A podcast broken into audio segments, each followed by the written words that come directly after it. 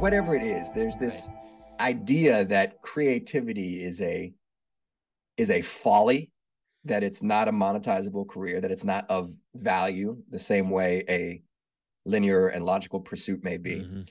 And that if you spend too much time doing creative things, it makes you soft. Mm-hmm. And the idea that we have to be hard as men is very much a modern convention. Uh, the ideal man of yesteryear was incredibly well rounded. You know, the great warriors of antiquity were also well versed in philosophy mm-hmm. and the arts and metaphysics. Welcome to Men This Way, the podcast for every man who seeks to live his deepest purpose in life who's committed to showing up fully and giving his unique gifts to the world. Because if not you, then who? I'm your host and fellow journeyman, Brian Reeves. Brian with a Y, Reeves. Men, this way. Did you long ago bury your creative spirit so you could fit in? Did you long ago stop writing poetry or songs or painting or drawing or doing whatever creative because it wouldn't make you money? Do you ever use drugs, alcohol, porn to bring your body alive, but in ways that you know don't serve you? Well, in this episode, my guest Aryeh Or and I mine these questions and more for useful insights to make a meaningful difference in your life. Aryeh Or is a deeply wise and beautiful man. Aryeh, whose full name means Lion of Light, is also one of my brothers in the men's group I've been intimately a part of these last four years. He's a man I wouldn't likely otherwise have had the opportunity to experience and go deep with, even do conflict with in healthy, respectful ways, were it not for the container of our men's group. Aryeh is an artist and an activist. He is so many creative things. And today, our conversation flows and meanders through a landscape of interesting topics.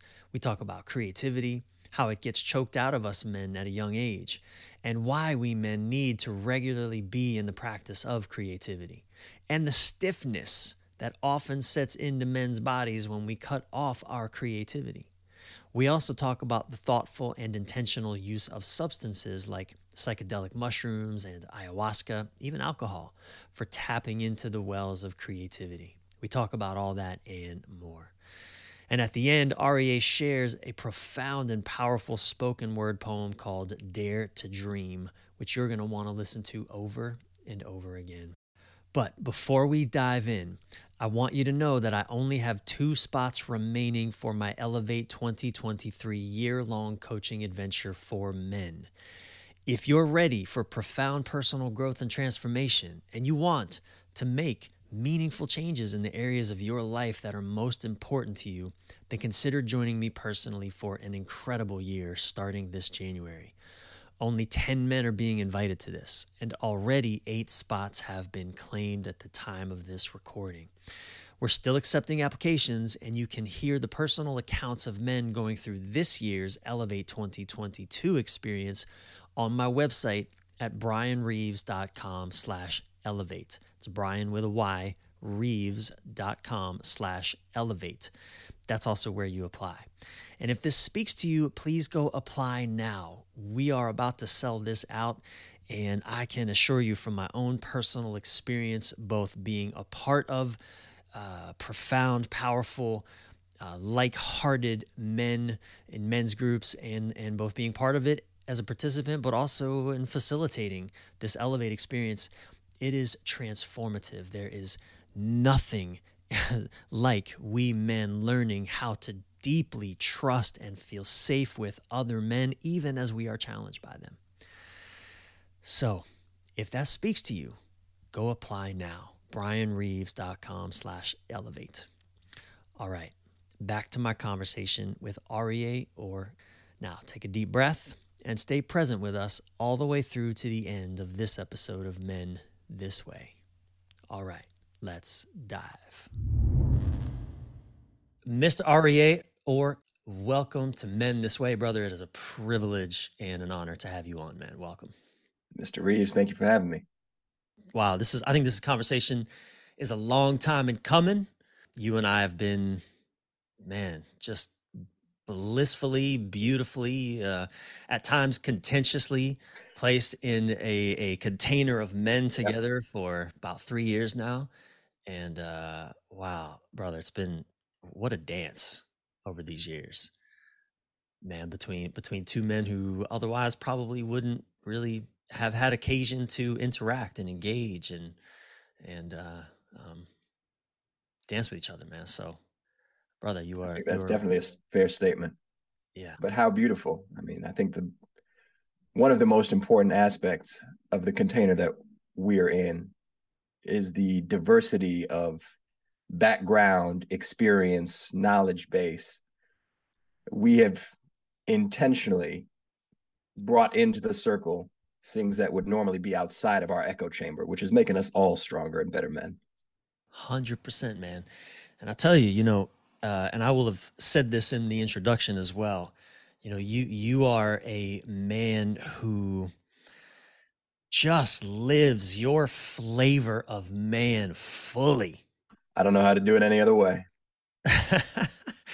Unabashedly, your flavor of man. And I think that's one of the things I'm really excited to talk with you about uh, today. Is is you know when I was in the military many many years ago, I I've found myself starving for I didn't know this at the time. I wouldn't have been able to articulate this, but I found myself starving for different flavors mm. of not just man, but women, because even a lot of the women felt like men of a certain sure. of a certain flavor.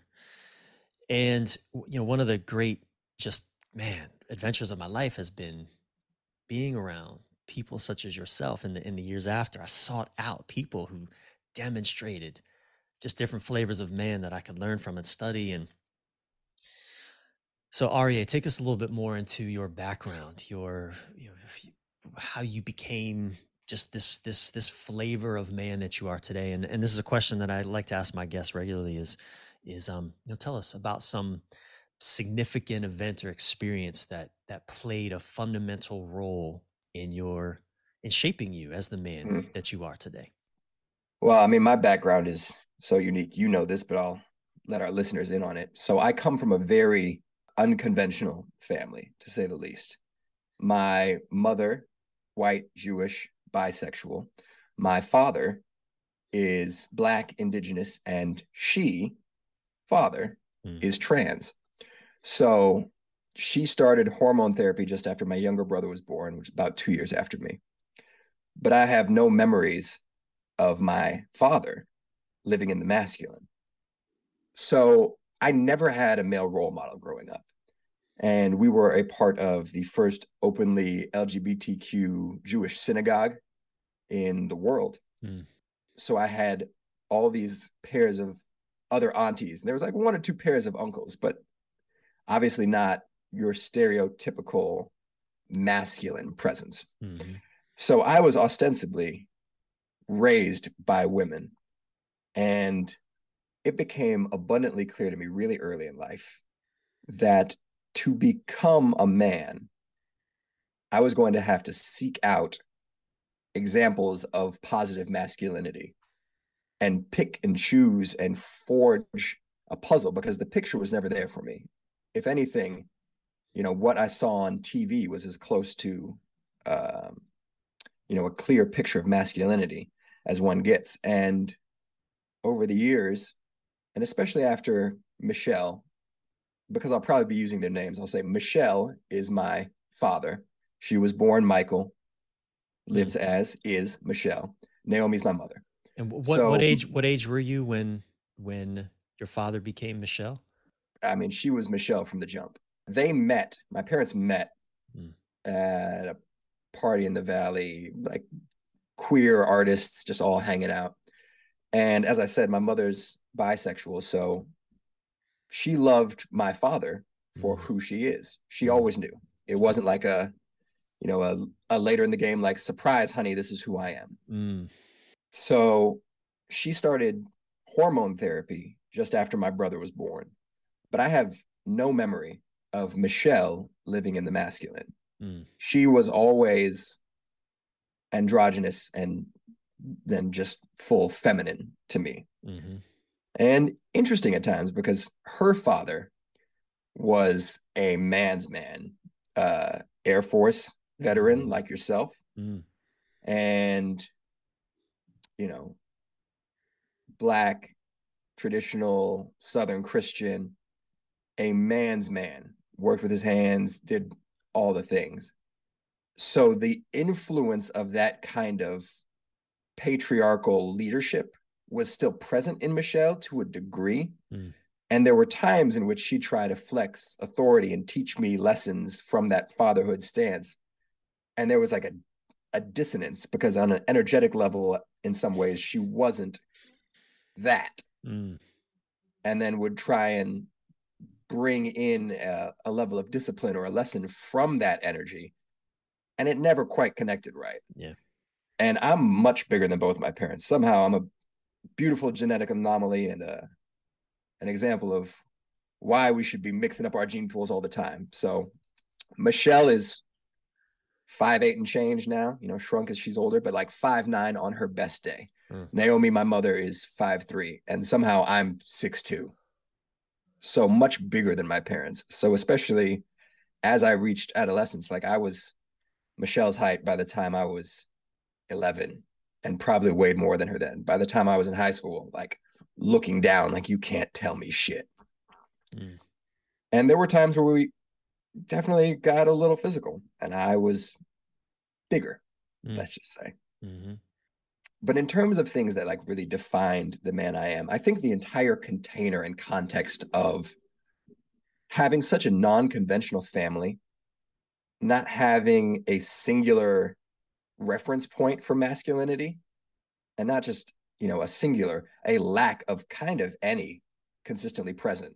I didn't get to know my black family growing up because Michelle's gender identity, it's not a choice. Make that clear. It's just who she is. That was difficult for her and her family to navigate. So I didn't get to know my black family growing up. I didn't meet my grandfather until I was an adult. Um, not really close with most of the extended families. Um, Mhm. So it was really like this little bubble of us and me having to figure shit out. Well, let me ask you some questions about this because w- one of the things that comes up for me is is there's this fear in the culture, not, you know, not a lot of, not everybody, but it's significant enough. The fear that a boy raised by mostly women is. Uh, Let me just ask you about your heterosexuality or your sexuality or whatever is your sexuality. Let, let's let's just lean right into that. What say you about that? It's it's so beautiful and so interesting that you bring this up. Uh, I'm completely heterosexual, and there's never been a question because in my household, the gender identity conversation, the sexuality conversation, it was always an open book. There was nothing taboo. Like from the jump, we were having open dialogue about this is the full spectrum of humanity. Mhm. This is where we are your parents. This is where some people are. This is the example that you'll see as normative. Yeah. And whatever is true for you is okay. Yeah. And I've never had even the slightest inkling to explore because I don't think that gender identity or sexual orientation is at all a matter of nurture. You know, that's a big Mhm, debate of nature versus nurture. mhm, And I was nurtured in the queerest possible container that you could ever get. yeah. And I am who I am. And it was yeah. I had a really interesting experience. My former fiance, her stepfather, first time I went back to meet her family, and this is in small town Florida, like Trump posters everywhere, Confederate flag in the garage. Mm. Couldn't make this shit up. But he was a correctional officer, all the way Southern man, and he has an oldest son who's gay. And there was a, I think it was the second night we were there. We were having a conversation about nature versus nurture. And he said something about, you know, integrity of households. And I was like, let me stop you because this is the story of my household. Mm. This is how I was raised. hmm And I'm a completely straight man. And you are a former correctional officer, Southern Christian ethics, morals. This is your box, and your son is gay. So if that's not evidence that it has nothing to do with nurture and everything to do with innately who we are, then I don't know what is. And I think it was the first time in his life that he had mm. truly let that land. Because in some way, I'm sure he felt a a guilt of sorts that he didn't X, he didn't Y, he didn't Z, because that homosexuality, unfortunately, is looked down on in so many traditional households. Wow. Uh, I mean, I get I get chills thinking about that, and, and, I'm reminded of when I was in the military. I'm early 20s. Mm-hmm. I remember going through about this four month period where I questioned, "Am I gay?" I just I sat with that question: Could I be gay? Because I noticed I could see a man and be like, "Okay, well, he's he's an attractive man." Mm-hmm. Nobody made this safe for me. I'm in the fucking military right. asking this question at a time when it was still illegal. I mean, I don't know what it is now, but I know there's been some some some evolution has happened over the years. But when I when I was in the military, this is shit 20 years ago, it was illegal. I could go to jail for being gay. And mm. I remember still that question just wouldn't leave me for four months. And I sat and I just reflected on it and I asked and I do these little thought experiments like, what if I just started making out with this guy? What would that be like? Mm. You know, and that was one of the most important experiences of my life because after four months of just sitting in that thought experiment, I never acted on it, but I but I thought about it, ruminated. I felt fear. I mm. felt felt curiosity, felt all the things. Sure. And after four months, I realized, you know what? I'm heterosexual. I just really like women. That is just what I like. And yeah. it was so helpful that I, in the years following, when I would be in the presence of gay men, I felt so comfortable. I felt no fear, no. And I really, you know, in retrospect, I understood that even though nobody created that safe space for me, I mean, I love that you had, you grew up in an environment where people were just with what is. Yeah. And so you got to, what sounds to me like you got to just naturally find your way to your truth without resistance from the people around you or, or any kind of dogmatic imposition on who you are supposed to be. Not just lack of resistance, full on encouragement to just yeah be whoever you are. Like you can yeah. be or do anything was a recurring talk track. There were no limitations. And that's another one of the most important things about how I became the man that I am. Mm-hmm. I wasn't instilled with limiting beliefs. Mm-hmm. As I think so many people from, let's say, traditional households mm-hmm. uh, are encouraged to take the the smart, the tried and true kind of linear path. You mm-hmm. get good grades, go to a good school, get a degree in something that's sensible that you can make a good career out of, and then you follow that rabbit hole, that tried and true train track and that's your life. And my parents never tried to push that down my throat. Mm-hmm. They're both artists. And I knew from the jump that creativity and art was my path. And they always just poured on the yes, mm-hmm. poured on the yes for me. You know, and I'm, I'm, I was that teenager that lacking certainly lacking creative guidance and encouragement. I'm 16, 17. I'm good at math. I have no idea what I want to do with my life, but I'm good at math. Turns out I'm also good at writing, but nobody really nurtured that in me. But I was good at math. So, you know, I get an Air Force scholarship to study engineering. Go to school. I fucking hated engineering. I was good at it, but hated it and then I go into the military, you know, so five years college, five years active duty, Air Force, engineering. I'm fucking dead inside, mm. just dead. And, you know, I started, so I got out of the military at 26. I started my writing journey, I would say late 30s. You I'm 48 now.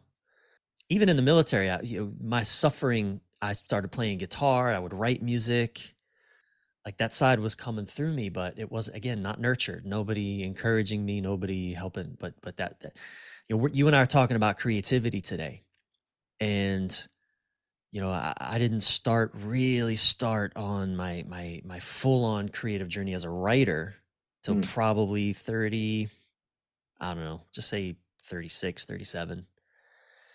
And I think about that, man, you know, and I know so many of our listeners, so many of, of the men and women listening, likewise, either just didn't have an environment that encouraged their creativity or they had an environment that actively discouraged creativity in favor of what would make money, Yeah. you know, what would create security, what would, I don't know, get them the, the, the things of comfort that our society says are important. So, you know, what do we get wrong? I, I hate that word, but I'll just use it. What what do we get wrong about creativity? Like what are we what are we missing about creativity? I mean, everything, especially in kind of traditional American, modern American, and modern Western views of masculinity. You know, creativity itself is a feminine energy. It's generative, it's incubative, it is birthing something new, it's very fluid and nonlinear. So, you know, if you fall in love with poetry all too often, you know, until let's say the late 90s as like slam poetry came back to the forefront like hip hop brought poetry really back to the forefront. But poetry oh you must be gay. Go read this hemingway. Or for that matter put the book down. Here's a baseball bat. Go learn to swing it. Mm. oh you want to you want to paint? Like whatever it is there's this idea that creativity is a is a folly that it's not a monetizable career that it's not of value the same way a linear and logical pursuit may be Mhm. and that if you spend too much time doing creative things it makes you soft Mhm. and the idea that we have to be hard as men is very much a modern convention. Uh, the ideal man of yesteryear was incredibly well rounded. You know, the great warriors of antiquity were also well versed in philosophy Mhm. and the arts and metaphysics. You know, I think about samurai culture and uh, the art of calligraphy, and you can see this in in certain cinematic depictions. But there's a lot of history about great samurai and warriors of the sword in Japan being encouraged to study ancient calligraphy. So the art of a brushstroke, and that the use of their brush was just as important as the mastery of their sword. What a beautiful concept. Mm-hmm. But kind of circling us back in, I think the misconception is that creativity does not have as equal a generative value or a monetizable outcome as a degree in math, let's say. Mhm. And since we all have this notion that we've got to play our role in society and fend for ourselves, we choose things that are on the surface more easily commodified, more easily monetizable, because we, again, don't live in a society that values the arts the way some other cultures do. I mean, half of Europe subsidizes the arts because they realize culturally the importance, what it does for the human spirit. We have to have the arts. What would life be without music, theater? There's a reason that Yeah. you know everyone from greco-roman society through you know the renaissance in all of europe all went to the theater concerts were largely free and open um, in indigenous cultures music dance storytelling it's just a part of us so culturally we've gotten away from the idea that everyone should be somehow involved in that. And I think it's really healthy and cathartic, one, to ingest it. It gives us a window outside of ourselves and allows us to have often an empathetic and cathartic experience seeing another story that we can see ourselves in and relate to and having it played out safely outside of our own lives let us lets us know oh we're not alone in this there are altruisms of circumstance and archetypes that play themselves out throughout the history of especially dramatic art literature etc mm-hmm. and by having that mirror we get to say like oh i'm okay we're okay. This is a truth versus the isolated experience that so many of us have. Yeah. I love what james uh, baldwin said as i was again researching this this topic of creativity and i mean there's just so much wisdom from from brilliant minds about the importance of creativity. And James Baldwin said something the the precise role of the artist is to illuminate that darkness blaze roads through that vast forest so that we will not in all our doing lose sight of its purpose which is after all to make the world a more human dwelling place. Mm-hmm. love that. You know you're you call yourself if you will uh, artist and activist. But i wonder if if every artist on some level is activist when doing the sure. art that's true to their their being what do you say about that absolutely i mean slight differentiation but i think just in choosing a career in the arts and being faithful to your development and progression as an artist, you are taking a stand for humanity and knowing that I am generating something worthwhile that is an uphill battle. And I'm doing this because I have to, because I love it so deeply, and because I know the world needs this medicine. So you could absolutely view that as a form of activism, a form of rebellion, if you will, in a system that is not necessarily designed for it. Um, when I think about activism, I relate it more to like really being specific in attaching to a cause or causes and putting energy directly into whatever it may be that you are getting behind. And I think art has the greatest power to open our eyes and open our hearts to some of the struggles and atrocities around us. And there are certain artists who choose to address socio-political, environmental, etc. topics with their art. And I think that's a, a slightly amplified form of activism through art. Mm-hmm. And then there are artists that just, you know, pour out whatever's in their heart. And it's maybe not addressing a larger issue. So in my artivism, I often will go and shoot for and address those larger issues and do so also outside of my creativity. But yes, I do think that in a way you could say that every artist is an activist because they are giving fully of themselves to something greater, which is our collective consciousness. Mm-hmm. I mean, I think about my own writing journey and and when I'm doing my most important, let's just say writing, and I don't mean it's important because the world needs it, but I mean it's important because I need to say it. Big difference, right? in fact, I do my least important writing, it seems to me, my least meaningful writing, at least to me, again, is when I'm writing what I think the world wants or needs. Yep. Because, or it's going to get some outcome that I'm I'm gunning for, you know, whether that's business, you know, or just I just think I have to keep a feeding a beast, a machine, you know, that I've created through other writing. I'm that, I'm not happy. That doesn't make me that doesn't make me feel good. You know, when I'm I guess art as a commodity I suppose, mm-hmm. versus creating, you know, the words. I love language. Language is my my my clay, right? And I get to shape clay, and I'll spend. Oh man, I'll spend. I'll agonize over a sentence. what word goes here? You know, and that it's it's punishing and painful and excruciating, and I have to do it, and I love it all at the same. You know what say you about about that artistic process and and and for you what is you know what does it mean to to create meaningful art to you and and what's the process like? Is it always feel good? Mm, the process is so vastly varied um especially because i am actively engaged in so many different art forms. Yeah.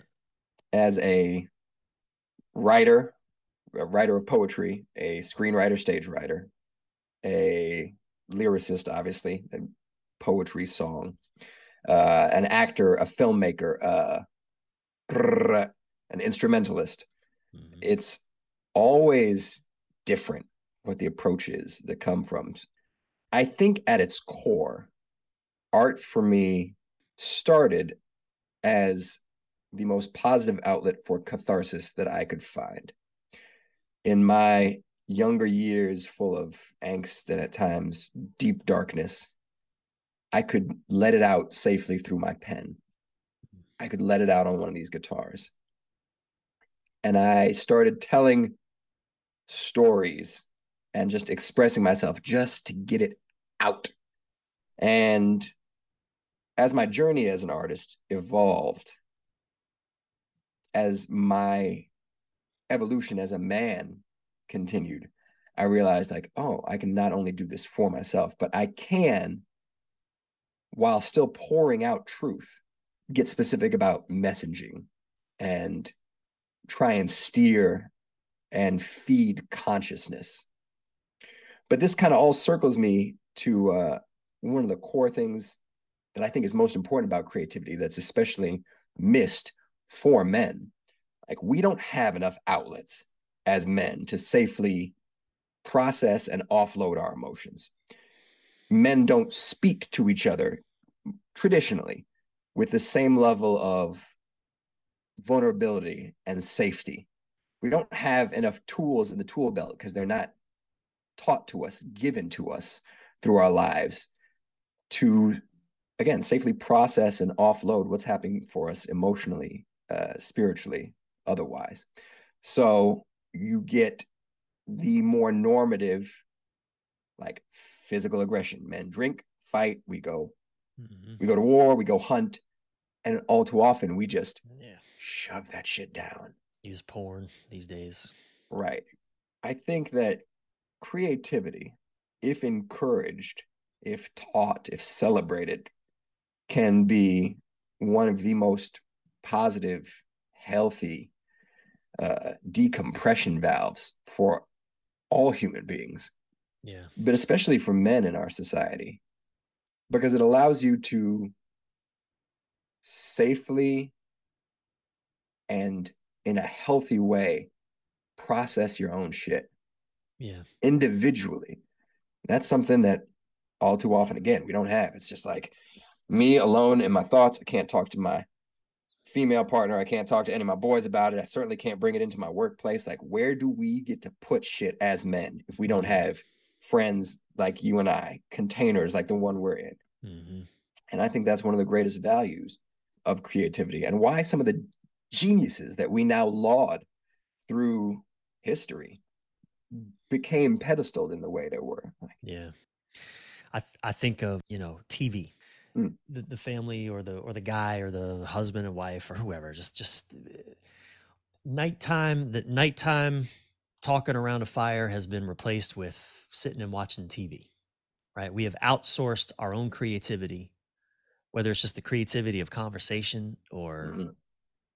You know somebody in the somebody in the family or in the in the in the village you know just reading poetry at a dinner party at mm-hmm. a dinner gathering uh, we've outsourced creativity to a degree that you know, I have this I have this dream, this vision, and it it may be hundreds of years from now where we've we've reconstituted the village experience. Right. And and we are outside regularly with our neighbors in the evenings, you know, gathered around fires at the little pavilion down by the the uh, the shared eating space or mm. um and you know every friday every thursday right? Everybody's we're not watching tv individually in our homes. We are now all together bringing our creativity.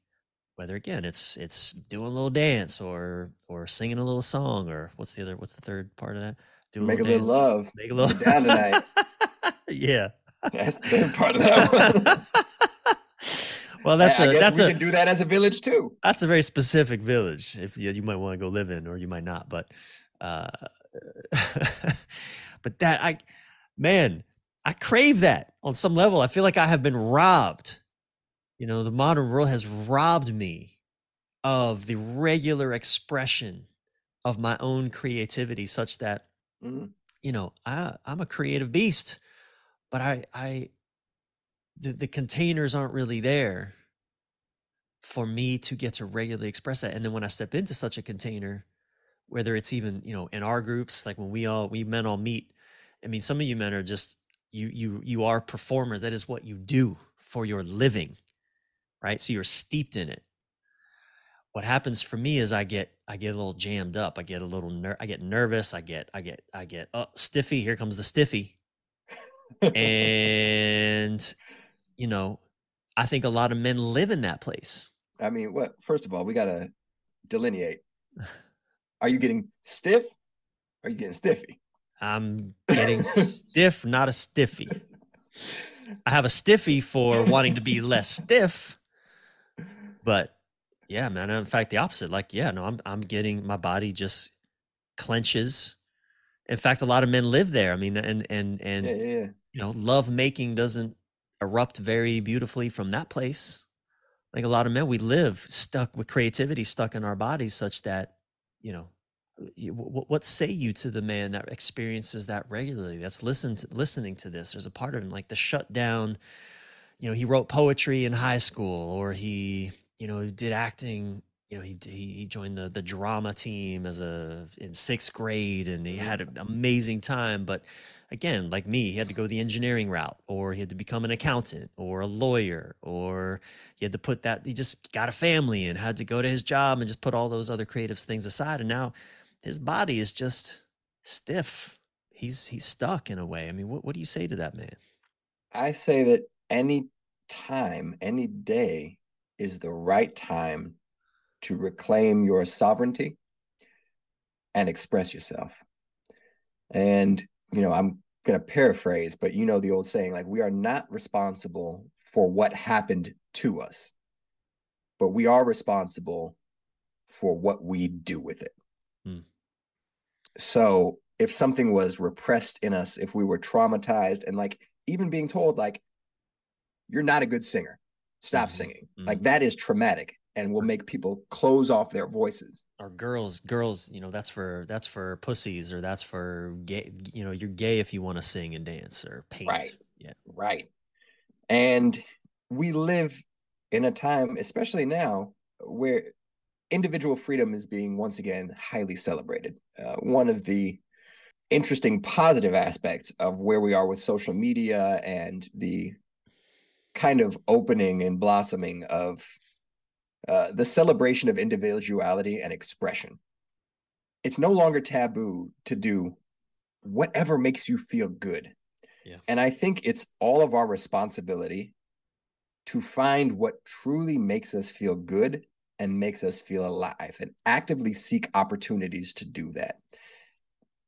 And especially if you have taken a path that wasn't necessarily your highest excitement, a more linear nine to five, and found yourself in a container or in a pattern that doesn't ignite your soul.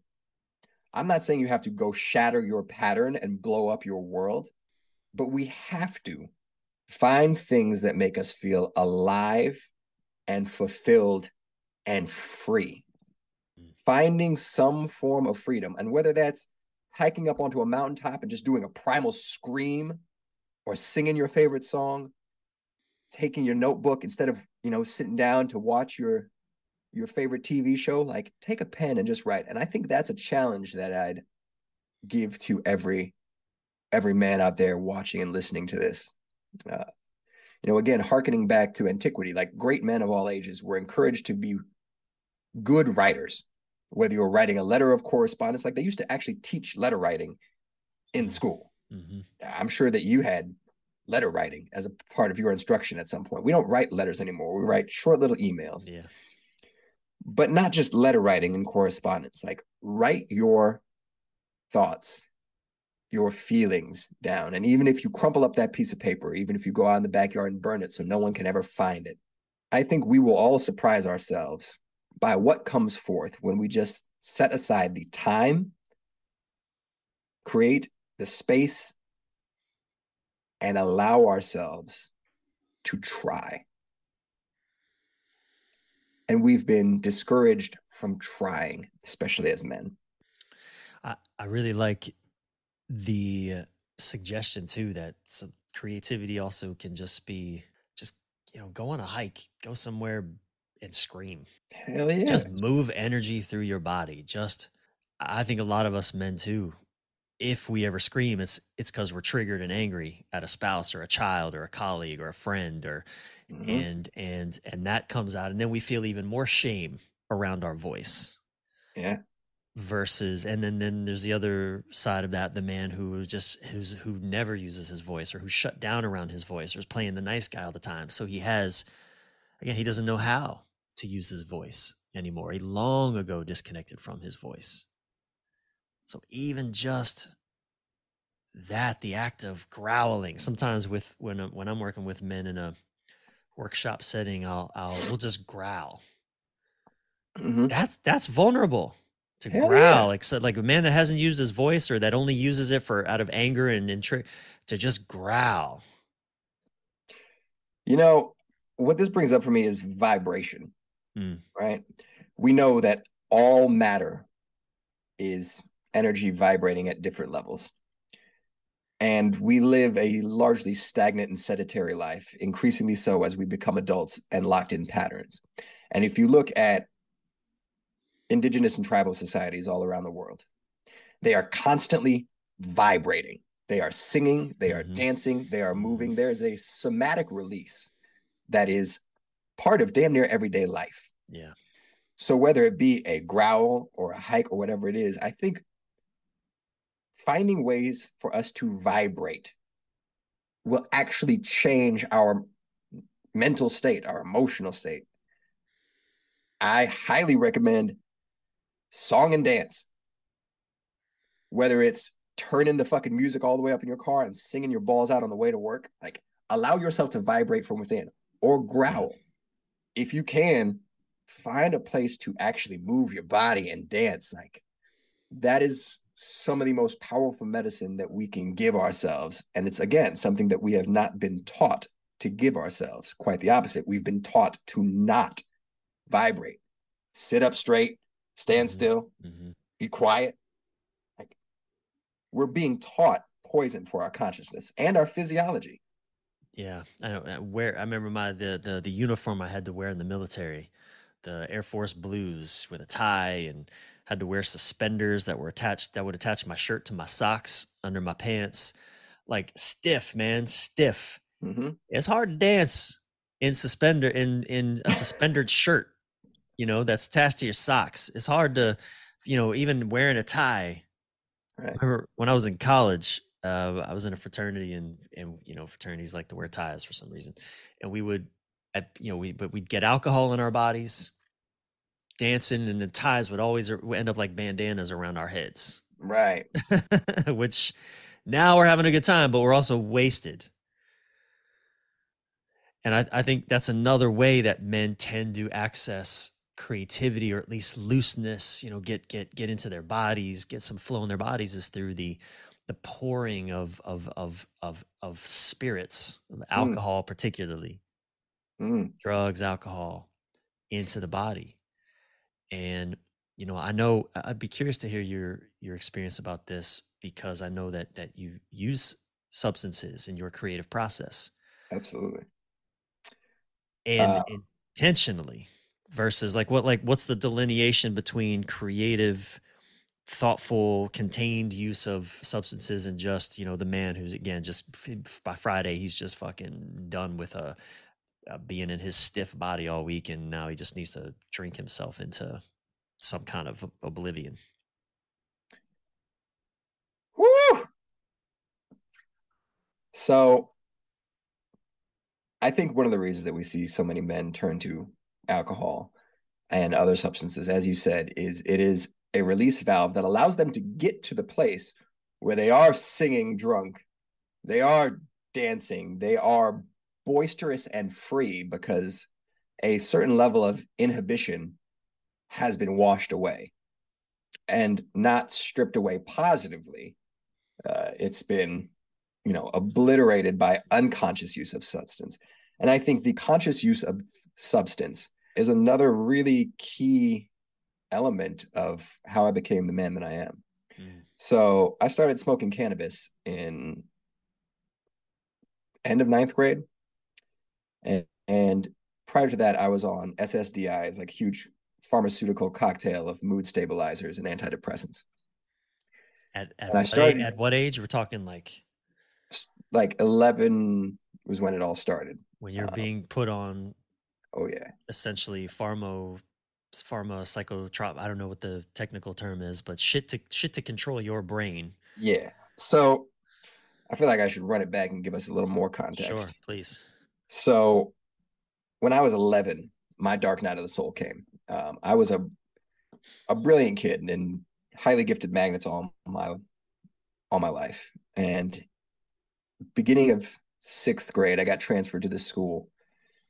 That was an ultra fast track program that was designed to have you graduate from high school and start college by the age that you're done with middle school. So I was taken out of one group of friends, popped into this new program, hyper advanced course of study. Things at home were rough just emotionally, psychically. And I snapped under the new pressure from mm. my educational environment, the lack of structure and support that was present at home. Um, I became legitimately suicidal and violent and angry. And I had three different periods in locked psychiatric facilities when I was 11 years old. Mm. And in that time put on all these different psychopharmacological answers to try and stabilize my young, brilliant, wild, fucked brain. Mm. So a couple years of finding some kind of stability and center, some smaller specialized schools for kids with a varying array of uh, emotional issues, shall we say. Mm-hmm. And in ninth grade, beginning of high school, I went back to normal public school. I was once again in a magnet for the arts. And I started to just realize like this is not sustainable. I got to get myself, I got to get like my heart, my brain, my everything right. So, you know, the culture of LA public school, like weed's prevalent, right? So I started smoking weed and oh, this ain't so bad. Hmm. And I started pulling myself off of um, these other pharmaceutical drugs, which I knew I could feel in my own energy were blocking me in certain ways. Now, granted, they're designed to block certain things. That's part of the stabilizing mechanism, but um, I knew I wasn't whole. And so by the end of 10th grade, you know, I'm suddenly smiling, friends, social groups. Like my energy is completely different. Cannabis definitely wasn't medicine for me at that age. And then I got into psychedelics. And by the end of 10th grade, um, I was starting to work with psilocybin and LSD. And though just, you know, fun and exploratory at first, my consciousness kind of right off the bat realized like, oh, this is transcendent medicine. Mm. Mm-hmm. And I can just have fun with this. But I also had some deeply transformational spiritual experiences mm. that gave me a tremendous respect for uh, psychedelics and altered states. Mm. Now, granted, I also did my fair share of beer bongs and keg stands and like you know I, yeah. through the end of high school into college like uh-huh. plenty of unconscious consumption of substances that was just like a yahoo good time yeah transcendental in different ways right but my work with psychedelics continued to eventually lead me to ayahuasca which is one of my greatest teachers i'm going to assume that most people have heard of it but for those who haven't Ayahuasca is an indigenous ceremonial plant medicine originating from the Amazon. It's used by hundreds of tribes throughout the entire Amazon basin. It contains DMT, which is the most powerful psychedelic known to man, and an MAO inhibitor that allows us to metabolize it for an extended period of time. And it's like an eight hour, very intentional ritual, spiritual journey. So it is not a recreational experience. You go in there to do work. And I've worked with ayahuasca for 10 years now, highly intentionally, and gone from just recipient of the healing to apprentice, having learned to cook the medicine, being taught to serve the medicine, which is a choice that I've made to not serve at this moment. But conversation for another time. All this to wrap back around and say, I think we as men and as a society choose to imbibe spirits and drugs because they help us to step outside of ourself. All too often, it's in an unconscious and escapist way. Mm-hmm. But if we choose to use certain substances with the intention of rather escape than escaping myself, like I'm going to go into myself, you get a different outcome.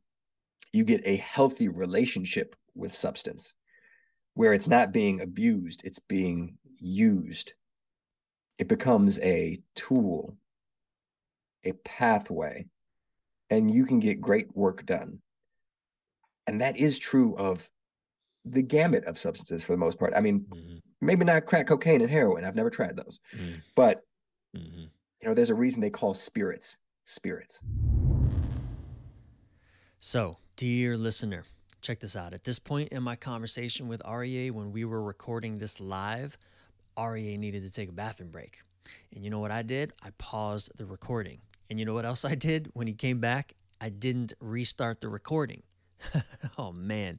So we lost the last part, which included a beautiful and profound spoken word poem called Dare to Dream. I was kind of heartbroken as I've never made that mistake so far, but I did this time. Now, Aryeh was gracious enough to re record that spoken word poem for me and for you a week after our conversation. And here it is now to close us out Dare to Dream by Aryeh Or Katz. Dreams. Premonitions and predictions produced in purity without restrictions or inhibitions. Born in the place behind the eyelids where we lie listening to silence, most sigh this I wish. Wanton wantings of these grandiose goals ever haunting, you see, the mountaintop is daunting. So most recline instead of climb, passing their time writing dreams off as ethereal instead of manifesting them into material, talking about steak while you're still eating cereal? Red or blue pill? You choose as you will. Personally, I do not acknowledge a line between dreams and reality. Impossible is only a fallacy that society fucks us with phallically starting around, let's say, age three. And Lord knows society has fucked the shit out of me. But I'm rapidly recovering. Hovering over a sea of apathy suspended by the final strings of a self knotted noose. Only knowledge of self cultivated can cut me loose and kill the captor of my own ego's creation. So consider this my emancipation proclamation. Fresh out of patience for the blind and complacent, I have zero fucks left to give. Only one life to live, at least in this incarnation. So let's do this shit big. Because every moment is truly precious. And it is not selfish to live each and every one as if it were your last. Strive for your personal highest happiness and learn to forgive your past. Because all we will ever truly have is right here and right now.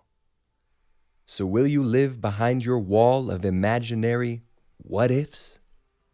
Or will you find the strength and courage to tear your own bullshit down and dare to dream? Thank you so much for listening. And thank you again to my dear brother, Aryeh Or. You can find Aryeh on Spotify at Aryeh Or. You spell that A R Y E H dash O R. And you can also find him on Instagram It's, it's Aryeh underscore or. And of course, all these links and resources will be in the show notes at bryanreeves.com slash men this way podcast. And also remember, if you'd like to experience empowering transformational coaching with me to help elevate your intimate relationship experiences or just elevate your life in the ways that are most meaningful to you, go to bryanreeves.com slash elevate and fill out the application on that page to get started on your coaching journey with me. Depending on when you hear this, we may be full, but no worries.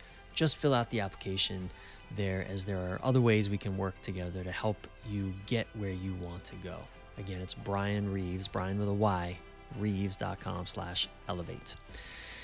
And lastly, please go write a review of this podcast right now on your podcast app. I know I make this request every episode, uh, but please do so. Doing so helps me immensely. It helps this show immensely because it helps other people realize that this is a trustable space. And I would really deeply appreciate it. I, I see all of, all of the reviews. So um, I appreciate you taking some time to do that should you choose to. And of course, don't forget to subscribe yourself while you're at it. I'm your thriving life and relationship coach, Bryan Reeves, Bryan with a Y Reeves. Until soon, keep your head up, your breath relaxed, and your thoughts inspired.